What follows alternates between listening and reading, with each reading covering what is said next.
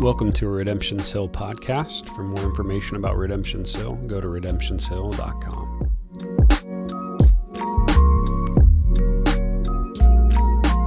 It's good to be with you. We're going to jump right into uh, reading the text for this morning. We're in the book of Romans, uh, chapter 13, verses 8 through uh, 14 uh, today. So this is the, the word of the Lord. Owe no one anything except to love each other.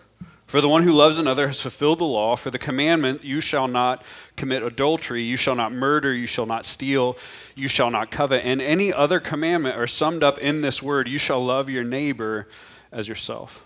Love does no wrong to a neighbor, therefore, love is the fulfillment of the law. Besides this, you know the time that the hour has come for you to wake from sleep. For salvation is nearer to us than we first believed. The night is far gone, the day is at hand. So then, let us cast off the works of darkness and put on the armor of light.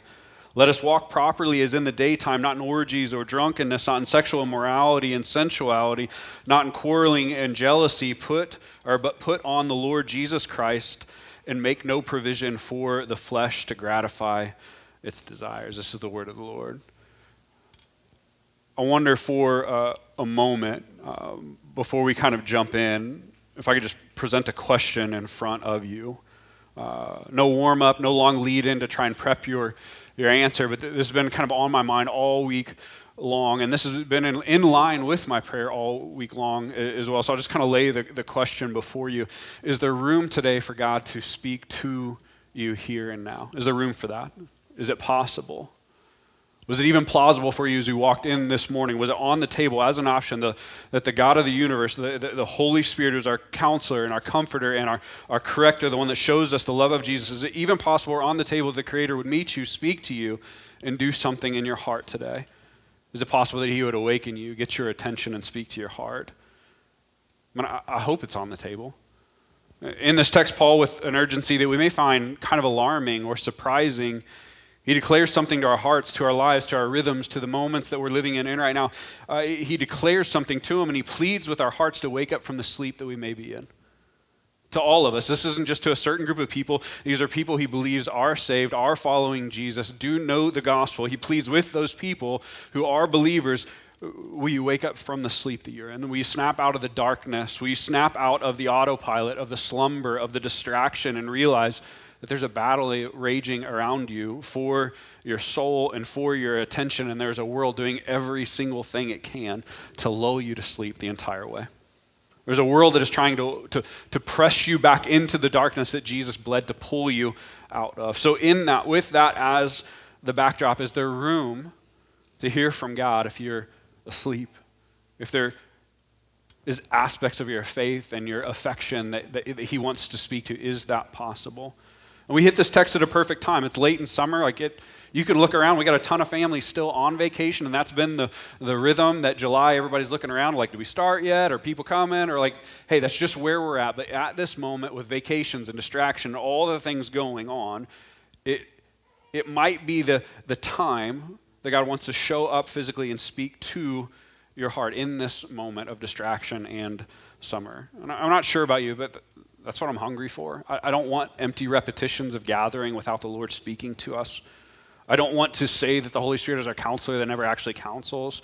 I want room for the Spirit of God to draw near, speak to us, and, and hear this. I, I, want the Spirit to, to lead and direct and correct in love. And understand correction and love can go together from a holy and good Father. That's the hope. Man, I hope that He would speak to us. As we kind of recover our bearings and what's been happening in Romans, we were trying really hard not to get lost. In chapters 1 through 11, all of that was Paul laying out uh, salvation for us to behold, that we are saved by grace alone, not through your works. We're saved by faith alone, not by all the cool things that you can get done. And we're saved by Christ alone. He's the only door, He's the only path, and He is the only way. And Paul's just trying to show us there's no way for you to save yourself no matter what you do. Uh, you cannot justify, you cannot redeem, you cannot deal with your problem of your sin. And yet, in that place of, of complete brokenness that you are in, in that helpless spot, God meets you by sending Jesus for you. He sends Jesus to overcome and fulfill all the things that you and I cannot. And this is the beauty that Paul labored to lay before us that humanity is, and this is what we don't like to look at humanity is far more broken than we ever could have imagined, and yet Jesus is far more sufficient to meet us in our brokenness. Jesus is enough, and he'll meet you where you're at. He'll step in, heal your brokenness with his perfection. Now, Paul was adamant about showing us that salvation is not earned. Like he teed off on this again. Like, I don't care if you have the best Jewish heritage possible. It doesn't mean you're saved. I don't care what you've been doing. I, I, I, don't care. It is Jesus and Christ alone over and over and over. You cannot say that you earn salvation because Jesus is the one who does it, so he needs to be the one that is worshiped and given all of the credit. Salvation is a gift of grace, not earned, not given to the enlightened or the smart or the better or the moral. And Paul now shifts at showing us okay, what is following that Jesus looks like after he's already grabbed your heart. And a, a, way to think about this is Paul's teaching us how we integrate the free grace that we received into the ins and outs of our lives. Because the reality of when you are saved, like you don't know how to perfectly do it. He saves you, he grabs you, and then he's teaching you how to live. This is what Paul is showing us. This is how you follow Jesus and the rhythms of a crazy world. This is what a life that is called out of darkness and into light looks like. And he wants to angle at this today through the topic of love? How does your love affect the, you, the way that you walk in the light that Jesus has pulled you into?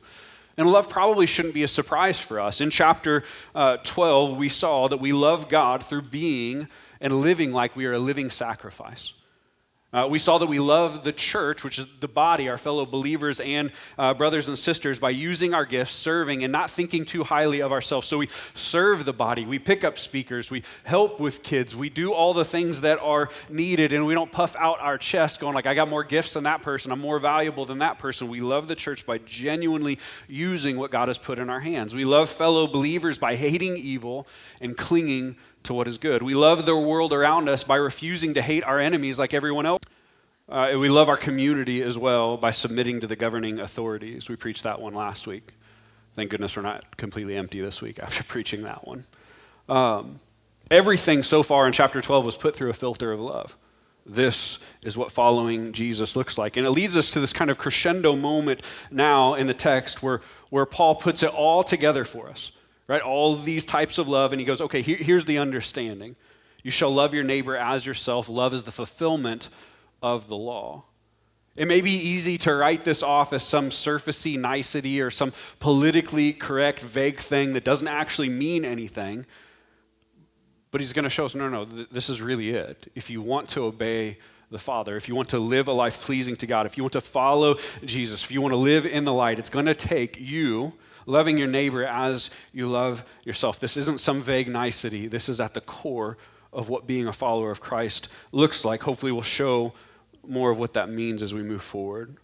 Um, first, though, I remember in my notes I said not long ago, but we've been married 17 years, so it's probably a, quite a bit ago. I remember not long after Allison and I were married, uh, I needed to buy a, a, vehicle. And so I had no credit at all uh, when I bought my first vehicle back in Des Moines, Iowa. And no credit, no credit. The, granted, it was a win for me. Right, that was actually a good thing because I could have been like all the other guys or several of my friends who walked into Best Buy and saw the sign that said free credit card, apply now, and they walked out with a $2,000 sound system to go in their $1,500 car. Thank God I didn't have credit right? It was a good thing. But because I did not have credit, when I bought this Chevy Trailblazer, uh, I had to pay some sort of insane interest rate. I don't remember what it was, but I'll guesstimate it was probably like 9 to 11%. I remember being uh, coming back and like, Allie, I got it. She's like, what was the interest rate? It was this. She was like, you did what? Right? It was, it was high. So uh, Allie, my, my wife, and I worked extremely hard uh, the next year to pay that thing off. Uh, we were pretty lucky at the time. We didn't have uh, a lot of things to pay for. We had a pretty good living situation. We didn't have any other debts or school debt or credit card debt or anything else like that. So we are paying like three and four extra payments a month on this thing because I realized you're giving a ton of money away in interest. So, I mean, we're just working hard and we paid all of those payments until the day that we got to walk into this credit union that was in a grocery store in Des Moines. We walked in with a swagger and we got to the window and say, hey, I'd like to pay off my loan. I'd, I'd like to close it out. Right? And, and, and you know, kind of, you kind of feel good. You're like, I'm going to owe you zero dollars after this. Done. You know how many payments I'm going to make after this? None. I'm never going to see you again. I'll be done. I'll owe you nothing. I, I, will have no obligation towards you. It will be finished, and I'll never see you again. Right? And it's a good feeling. I've paid it off. I'm done. The obligation is finished. And I've sat with several of you as you've kind of looked at me and been like, hey, man, we did it. We did it. We, we no longer owe anything. We paid off our student debts. Hallelujah. We're out from underneath of it. We don't owe anything. We're, we're done. We're, we're free. Paul's kind of drawing on this understanding of paying off debts in the text when he says, owe no one to, nothing to anyone except to love one another. But here's the idea because he's doing a little bit of a reverse play on it. He's saying, hey, we can pay off our debt to the bank, to the credit card, to the credit union, to the store, uh, to, to, the, to the government for our, our loan. We can pay off all of those debts. We can have a, a no obligation situation if we pay them off. But our debt to love our neighbor is never discharged, it's permanent. You never get out from under. You never do. And R.C. Sproul says love is a perpetual obligation, an indebtedness given to us by Jesus. Do you feel the weightiness of what Paul's laying before us? You never settle your debt of love. You're never done paying. Those moments that you walk up to and be like, I've given so much love. I've poured out love for five, ten years. It's somebody else's turn. I'm done. I'm done. Let, let somebody else do it. I'm, I'm tired of doing it. You, you never get to that point. You can't claim that you've paid your fair share or you've paid your dues or you're done. Love is what we are called to forever in Christ. And I, I just ask you for a temperature check in that. How do you feel about that? How do you feel about an obligation of love? Do you feel like you've paid your dues? Do you feel like you should be done? Do you feel like you're finished, that you're tired of it, you don't want to do it anymore? I mean, we're coming out of a pandemic when people are tired and so many things going on. You're like, hey, man, I've given enough. My sacrifice is over. I'm, I'm finished. I'm done sharing burdens. I'm done sharing time. I'm done sharing my life. I'm just, I don't, I don't want to be obligated to anything anymore. How, how do you feel? Is that where you're at? Or you think, no, I still got more? See, there are those who try and use this text to kind of step around it and say, no, no, no. Paul was actually just saying that loans are bad and you shouldn't take loans. You're like, well, Jesus gave a parable about talents and like taught us what to do with interest. So I don't, I don't think that's what he's saying. The Bible would tell you that predatory loans are bad. Why? Because if you try and hit a home run off of your neighbor, if you hose them over to make money, that is not loving and kind. And if you take a loan that you full well know that you'll never be able to, to pay back, that's not okay. And that's sin because you're stealing from someone knowing that you'll never pay them back. But if that's not it, he's, he's teaching us sincerely about the obligation of love. The word says believers are meant to be known by their love. They're, they're simple things, simple texts in the Bible that I don't think we pay attention to. It means, yes, the world around you may look at you and be like their morality and the way they do things, it's, it's crazy, but they should look at you and go like, I don't understand why they love that way. I don't like what they believe. I don't like what they do. I don't, I don't like their faces, but man, they love well. We're supposed to be known by it. And Paul to guys together here love with fulfilling law, saying the one who has loved another has fulfilled the law. Joyfully, some will say, There it is. It's the main thing. All you got to do is love, baby. That's it. And if we do that, if we just love one another, we can forget the law. There's no rules. We can, we can just say, hey, if we've loved well, then I've already fulfilled it. I can, I can not pay attention to any of the other stuff. I can ditch the laws of God because I've already fulfilled them. If I love well, there's no rules. Everything's good. I can kind of do what I want. So here's the mindset if I love others well, if I'm a good person, if I'm a nice person, like who cares if I got a little lust? If I love people well, like who cares if I'm drinking too much? Who cares if I have pride issues or anger issues or, or don't want to serve uh, my neighbor, but I'll, but I'll love them and smile at them? What we tend to do is go like, hey man, at least I'm loving. You can kind of just forget all of the other stuff. But this is the opposite of what Paul is trying to show us. He's not telling you that the law allows you to, or that loving allows you to forego and forget the laws of God. He's saying when you love, it's, it's literally the, the means and part of what accomplishes the laws of God. Love is at the center of our ability to obey, meaning if you can't love the neighbors around you as you love yourself, you cannot possibly fulfill the obligation of, of the law. Love is at the center. And even understanding this, mean, there's certain laws of God that, that we hear, like, man, that's a bummer. You have to understand He's giving these laws to help us keep love of our neighbor around. There's a quote that I saw from, from Tony Merida uh, from a um, book or commentary I was reading uh, today, and I put it on a slide just because I thought it was helpful. We should point out love is not sentimentalism, it has object content found in God's law. So love and law are not enemies, they're in laws, united by their relationship to Jesus. We can't say it clearly enough. It's become commonplace to equate love with this vague sentimentality. And, and the love that we see or we, we, we talk about in culture has become so vague that each person kind of gets to define what love is themselves. But then that makes it so airy that it can never actually be defined at all. So you can't ever wrap your mind around it, but biblical love doesn't work this way. It has a form, it has structure, it has rules. Like you can tell if you're loving or not by looking at the law and the things in the Bible. It's, it's, it's not I'm not really sure. Like it, it's pretty easy to tell. Paul then makes the connection that we may fail to or we may not try and look to. He ties together the Ten Commandments with love seamlessly saying, You shall not commit adultery, and you shall not murder, and you shall not steal, and you shall not covet, and any other commandment, right? He ropes them all in, has love at its core. Each and every one of them. They're actually commands involving love. And those commandments can be summed up or understood by this you shall love your neighbor as yourself. Why? Why can those commands be summed up with the command to love our neighbor as ourselves? He says, Well, because love does no wrong to a neighbor. Therefore, love is the fulfilling of the law. We may still be wondering, okay, well, why, Paul, are you trying to tie love and the commands together? Like, why are you trying to do this? What's the correlation? What's the connection? How do I, how do I understand how things like adultery, murder, theft, and coveting are actually tied uh, to, to love? Like, how do we get it? And adultery, murder, and theft, they may not big, be big stretches for us. Like, it's not hard to see that adultery is a lack of love towards your spouse and your family. It's wrong because it involves lust and breaking your covenant and rebellion and selfishness, but it's also wrong because it disregards your spouse, the, the family, the community, and the people around you and your parents and all the other stuff. It goes, you know what? I don't really care about the love of the community and the people around me. I just want to follow the, the desire of my heart to go after that person. You, you can understand how adultery is a lack of love. Murder is pretty easy too. You can't declare your undying love to someone as you kill them. And theft is easy as well. You can't tell another person, man, I love you so much. That's mine now. It, it doesn't work that way. Love is about faithfulness, not adultery. Love is about seeing others flourish, not killing them. Love is about blessing your neighbor, not taking what is theirs. But what about coveting? That one, like, it seems like the harmless one, right? Like, it's, it's not, it's in my mind, it's not that big of a deal.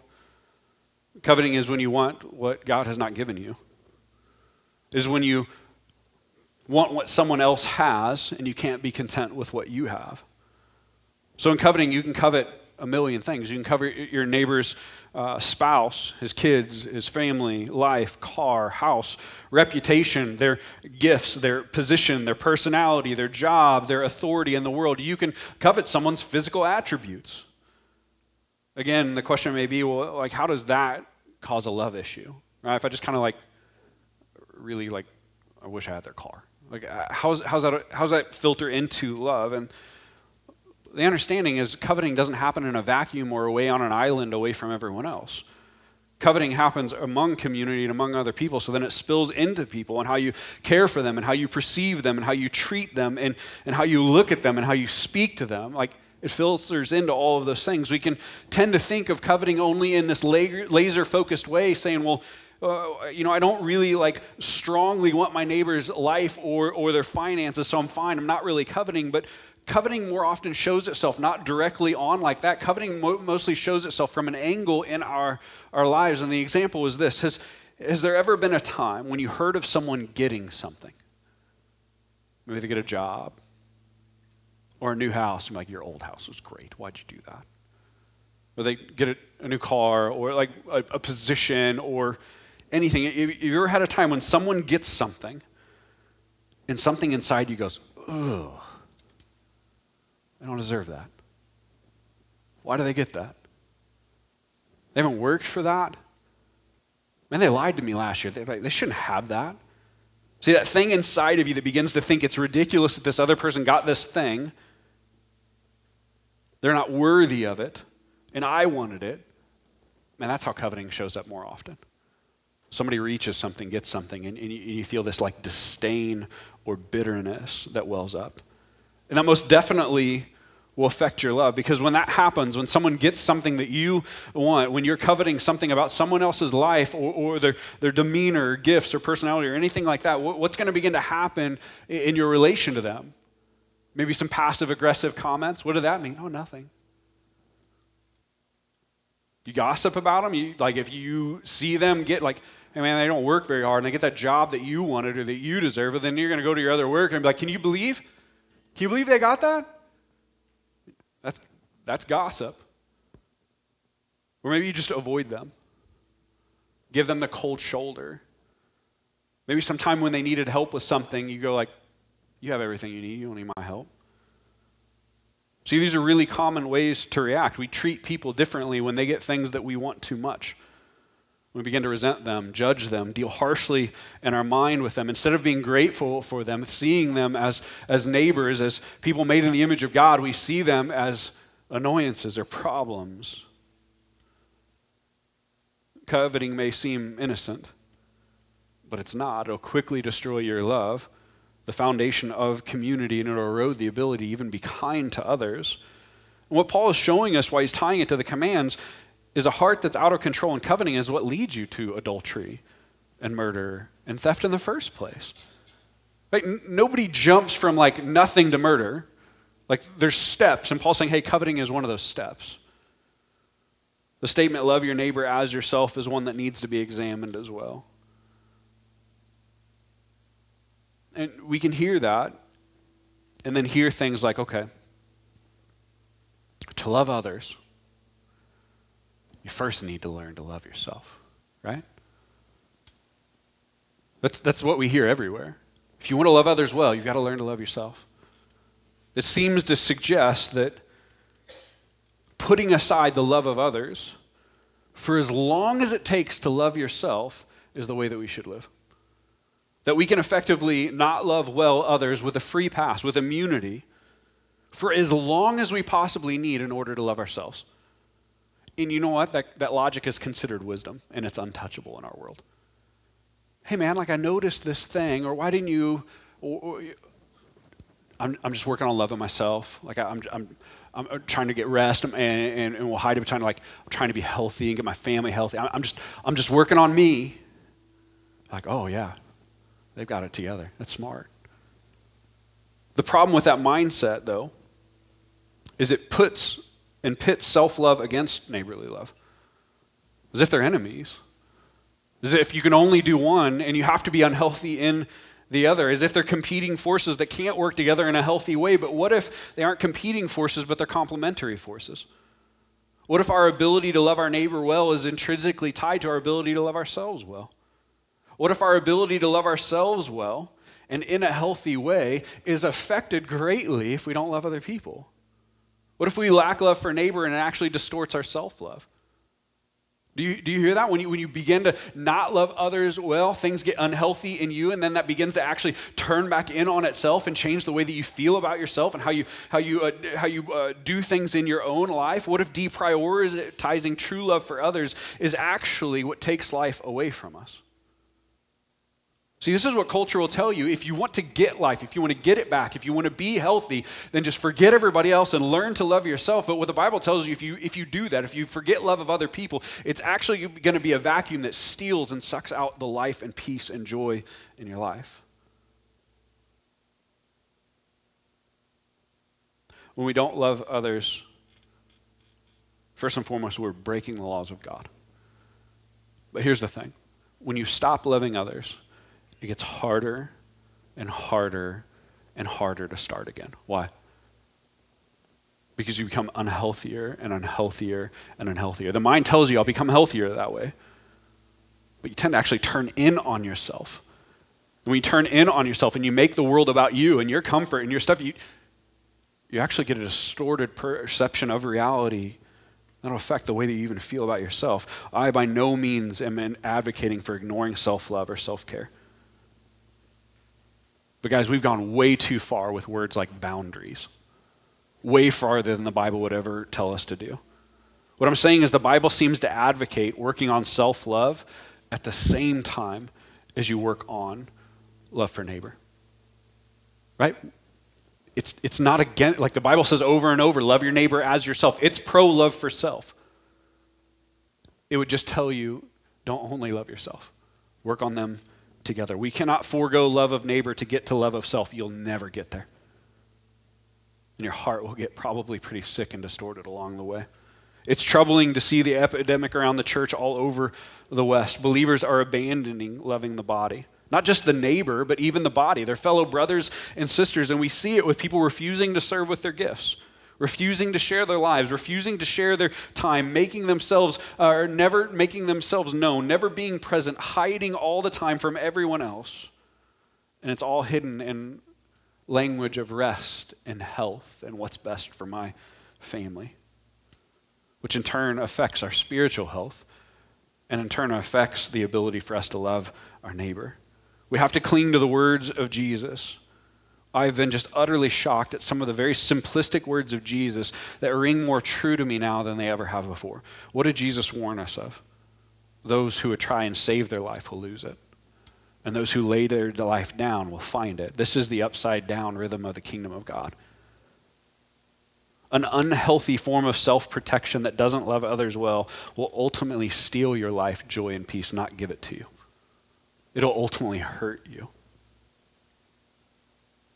The culture will tell you fight as hard as you can for you, do what's best for you. And Jesus says, I poured myself out and I invite you to do the same. That's where you'll find me and I'll meet you there. Second part of the verse, besides this, you know the time that the hour has come for you to wake up from the sleep. For salvation is nearer to us now than when we first believed. The night is far gone, the day is at hand. So then let us cast off the works of darkness and put on the armor of light. Let us walk properly as in the daytime, not in orgies and drunkenness, not in sexual morality and sensuality, not in quarreling and jealousy, but put on the Lord Jesus Christ and make no provision for the flesh Those, those are the words I want to sit in and just hear and ask the Spirit to work on. Make no provision for the flesh to gratify its desires. Believer, make no provision. Paul, with urgency, tells us to wake up from our sleep, which is a call to vigilance, intentionality, alertness, diligence. There's something about the world that loves to lull us to sleep to make us like bears who hibernate. We're like alive, but we're not actually living. Because we're too distracted by the treasure of the world and the desires of the world and the things that we want to where we kind of just shut down life and the pursuits of God that we're meant to be awake to. We actually fall asleep and we shut those things down. Paul wants to lovingly, or maybe, no, it's lovingly. He wants to take us by the shoulders and shake us and say, hey, will you wake up? believer, son or daughter, take care. Take care to see how you're living. Take care to see what you're awake to, to what you're paying attention to. Remember that you're called into a new kingdom. Believer, you're called into a new mission. We, we, we state it all the time. You are not your own. You are called into the mission of God to see others who are far off come to know Him. You're called into something. You're called to love God by loving others as you love yourself. Wake up. You're called to be transformed, to literally be made new in Christ, where one layer after another after another is being peeled back of your heart, and the God who is good begins to refine you over and over and over and change your heart and your mind. Another way to look at things is we can easily be awake to just the wrong things. More awake, more alert, more vigilant, more intentional on things like our hobbies. What, what did we go pretty hard after last week? More, more awake to our political leanings. More awake to our, our, our lusts or our desires or our wants or our reputation or our job or our social engagement or our social standing. And Paul's saying, hey, please, be awake to the right things. Invest in what matters. Live as if your life matters. Why, why is Ecclesiastes so important? In the words uh, that we find in there, teach me to number my days. Teach me to understand that my life is like vapor. It's like smoke. It'll be here one day and it'll be gone. Let me be awake to the right things while I am alive. Let me invest in what you have called me to do. Let me live as if I'm purchased with a price by the blood of Jesus. Again, don't live like everyone else who's dead and asleep. Wake up. The Bible tells Christians that we are saved in Ephesians 2 8. That's, that's past. It's already been done. We are saved. Then in Romans 5, it says that, hey, and we're being saved. That's present. So there's, we are saved, and then we're being saved, yeah? And then it says in Matthew 24, and you, and you will be saved. Future? Yeah. There's a past, present, and future reality to our salvation. Paul is saying, do not live like future judgment and salvation are, are not coming. He isn't trying to scare you to work off your salvation. You're saying, hey, God wants to work out part of your salvation in the here and now, but you're too asleep to see it. He wants to bring beauty out of your life and out of your heart right now. Don't just rely on, I have been saved. It's done. I'm going to hold on till glory. Understand, thank God that you've done all those things. You came while I was dead in my trespasses, and you've done all the work for me, but uh, you want to do a work now. Let me be alive to what you want to tell me, what you want to do in me, and what you want to change around me now. In the same way, he says our debt of love is never paid, it's never done with. He's reminding us that the working of our salvation isn't done either. He wants to work out your salvation in the here and now. God has saved us through Jesus if our faith is in Christ, but the Holy Spirit is still wanting to refine us in the here and now. Again, if we aren't careful, we'll forget about that, get distracted by shiny toys, and fall asleep. Believer, the word for you today is God isn't done working in you and through you. Do you believe that? Or you're like, yeah, yeah, sure, we have to say yes, but I don't actually believe it. God has a plan, work in your heart He wants to do, and mission He wants to accomplish through you. This isn't some airy prosperity messages like God has more for you. No, I'm not talking about your bank account. He has more sanctification, which may hurt, but it prepares you for eternity. Do you understand if, if God never worked in your heart, you wouldn't want heaven? Because you would hate that place. He has more working out in your heart to do to prepare you for eternity, and then He still wants to make His appeal to your neighbor through you, through your life, through your witness. But if you fall asleep, that won't happen. So wake up, get up, see what God is calling to you, and He's not done yet. When, when it says, man, they will know you by your love.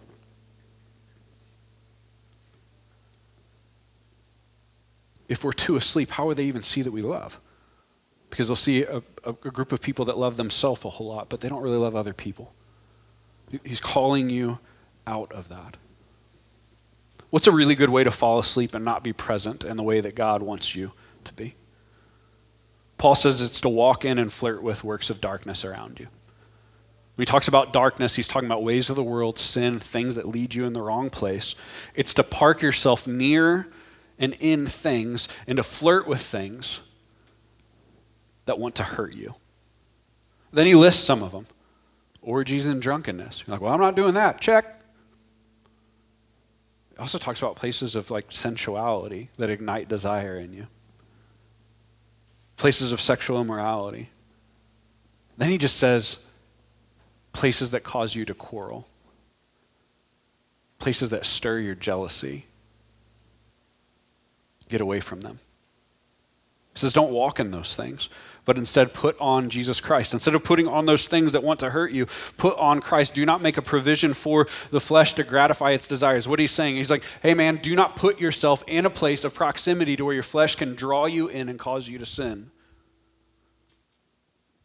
Be awake to fight sin ruthlessly. And to do that, we have to stop flirting with it and begin to kill it to cut it off at the root. Too often we fall into repeated patterns of sin because we repeatedly put ourselves in bad situations. Spots where we can slip up, believing we'll be fine or it's not a big deal. This is why Paul says, friends, stop. Stop making provisions for the flesh. Stop giving your flesh countless opportunities to cause you to slip and fall. An old country preacher once said, If you desire to overcome drunkenness, we best not tie our horse to the post in front of the saloon anymore. This is the epitome of making provisions for the flesh. You're putting yourself in bad situations over and over. To wake up is to say, I'm not going to do that anymore. Because most of the time when I do, I fall on my face. See, if you have a problem with alcohol, stop going to happy hour. If the gym you're going to is causing you lust issues, you need to change places. If you have an issue with rage when you look at Facebook, then you should shut it down. If your Instagram account causes you to have jealousy and coveting and, and frustration all the time, then take it off.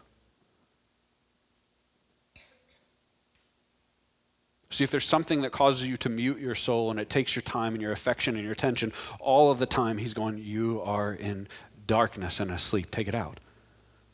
You're making provisions for the flesh. You're giving your flesh opportunity, and it's getting you. Why don't you cut that stuff out? I don't know what your thing right now right be, it might be.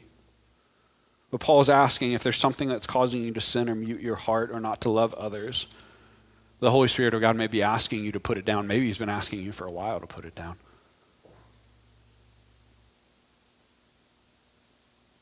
If God would say, hey, there's something that's hurting you and putting you to sleep, if it's stealing your joy or your peace or some habit or some rhythm that's causing you to ignore God or treat people poorly or causing you not to love your family or lead your family or be a part of church community, whatever the instant may, instance may be, if there's something today would you be willing to hear and respond in faith if God would show it to you?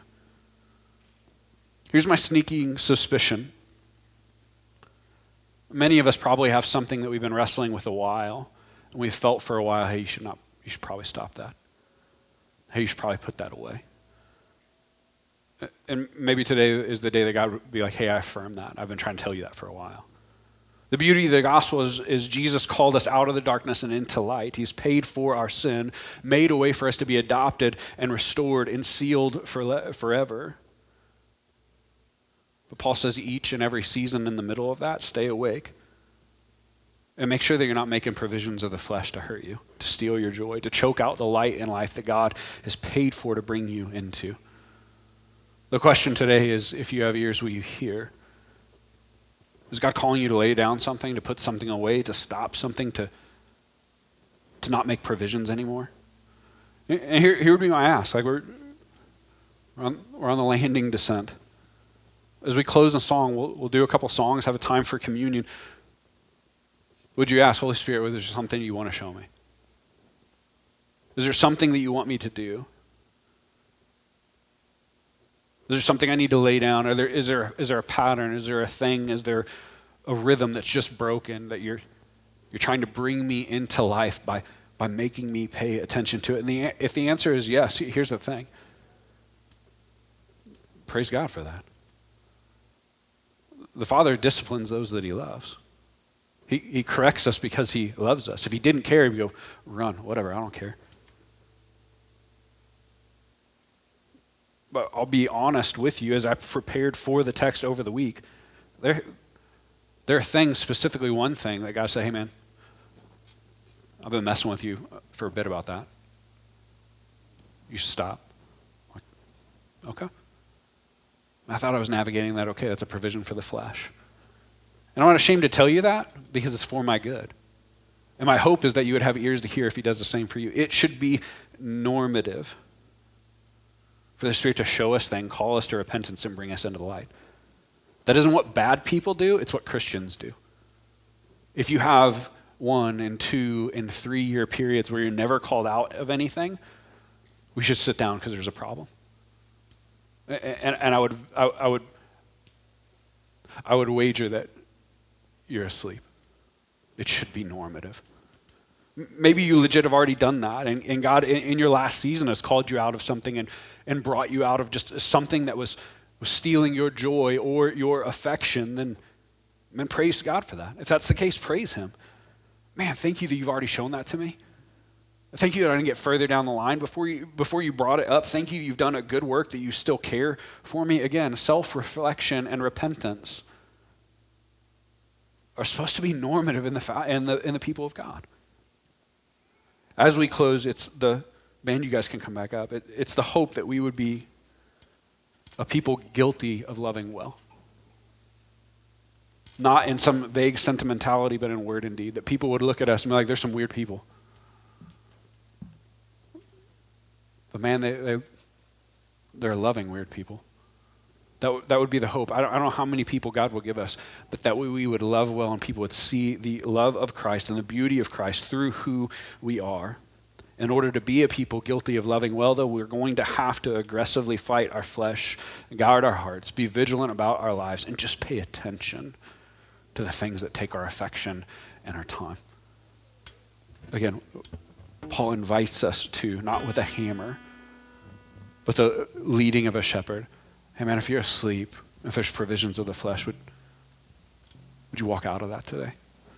We'll take communion today as we begin to close, and there's cups in the front table. Anyone can take as long as your faith is in Christ. You don't have to be a member here, but here's the beauty if you come in and you hear this and you're like, man, I have been asleep and I've been like not paying attention, I haven't been vigilant or, or vigilant or diligent, or I, have been I've been known that God's been calling me out of something for a while, I've been ignoring it. You can still come to the table and know that the broken body and flesh of Jesus is still there for you. He's come and say, hey man, I, I paid for it all already. Come and, and, be built up knowing that there's still a sacrifice for you, even in this moment. Even as I'm walking you out of being asleep and walking you out of darkness, it's okay because I've paid it all already. Come and receive life. Come and receive peace. Remember what I have done. I'm not surprised. I knew. I've been calling you for a while. Come and take and be filled. That would be our hope as you take. 1 Corinthians 11 says, For I received from the Lord what I also delivered to you, that the Lord Jesus, on the night when he was betrayed, he took bread. And when he had given thanks, he broke it, and he said, This is my body, which is for you. Do this in remembrance of me. In the same way, he also took the cup after supper, saying, This is the cup of the new covenant in my blood. Do this as often as you drink it in remembrance of me. For as often as you eat this bread and drink the cup, you proclaim the Lord's death until he comes. As you take today, you're proclaiming the reality of a real sacrifice made by a perfect Savior. If you've walked in darkness, if your patterns have been off, he's still sufficient for all of that. You don't have to hang your head in shame. You don't have to, uh, you don't have to run away like in the garden. You get to come to the table victoriously, going, Oh, that you would correct and love me well, and that you would still pay the price for me. Thank you, you're good. Continue working in my heart. That's the hope for us. Take the elements, be built up, and vigilantly see who you are and how you're living. You stand with me?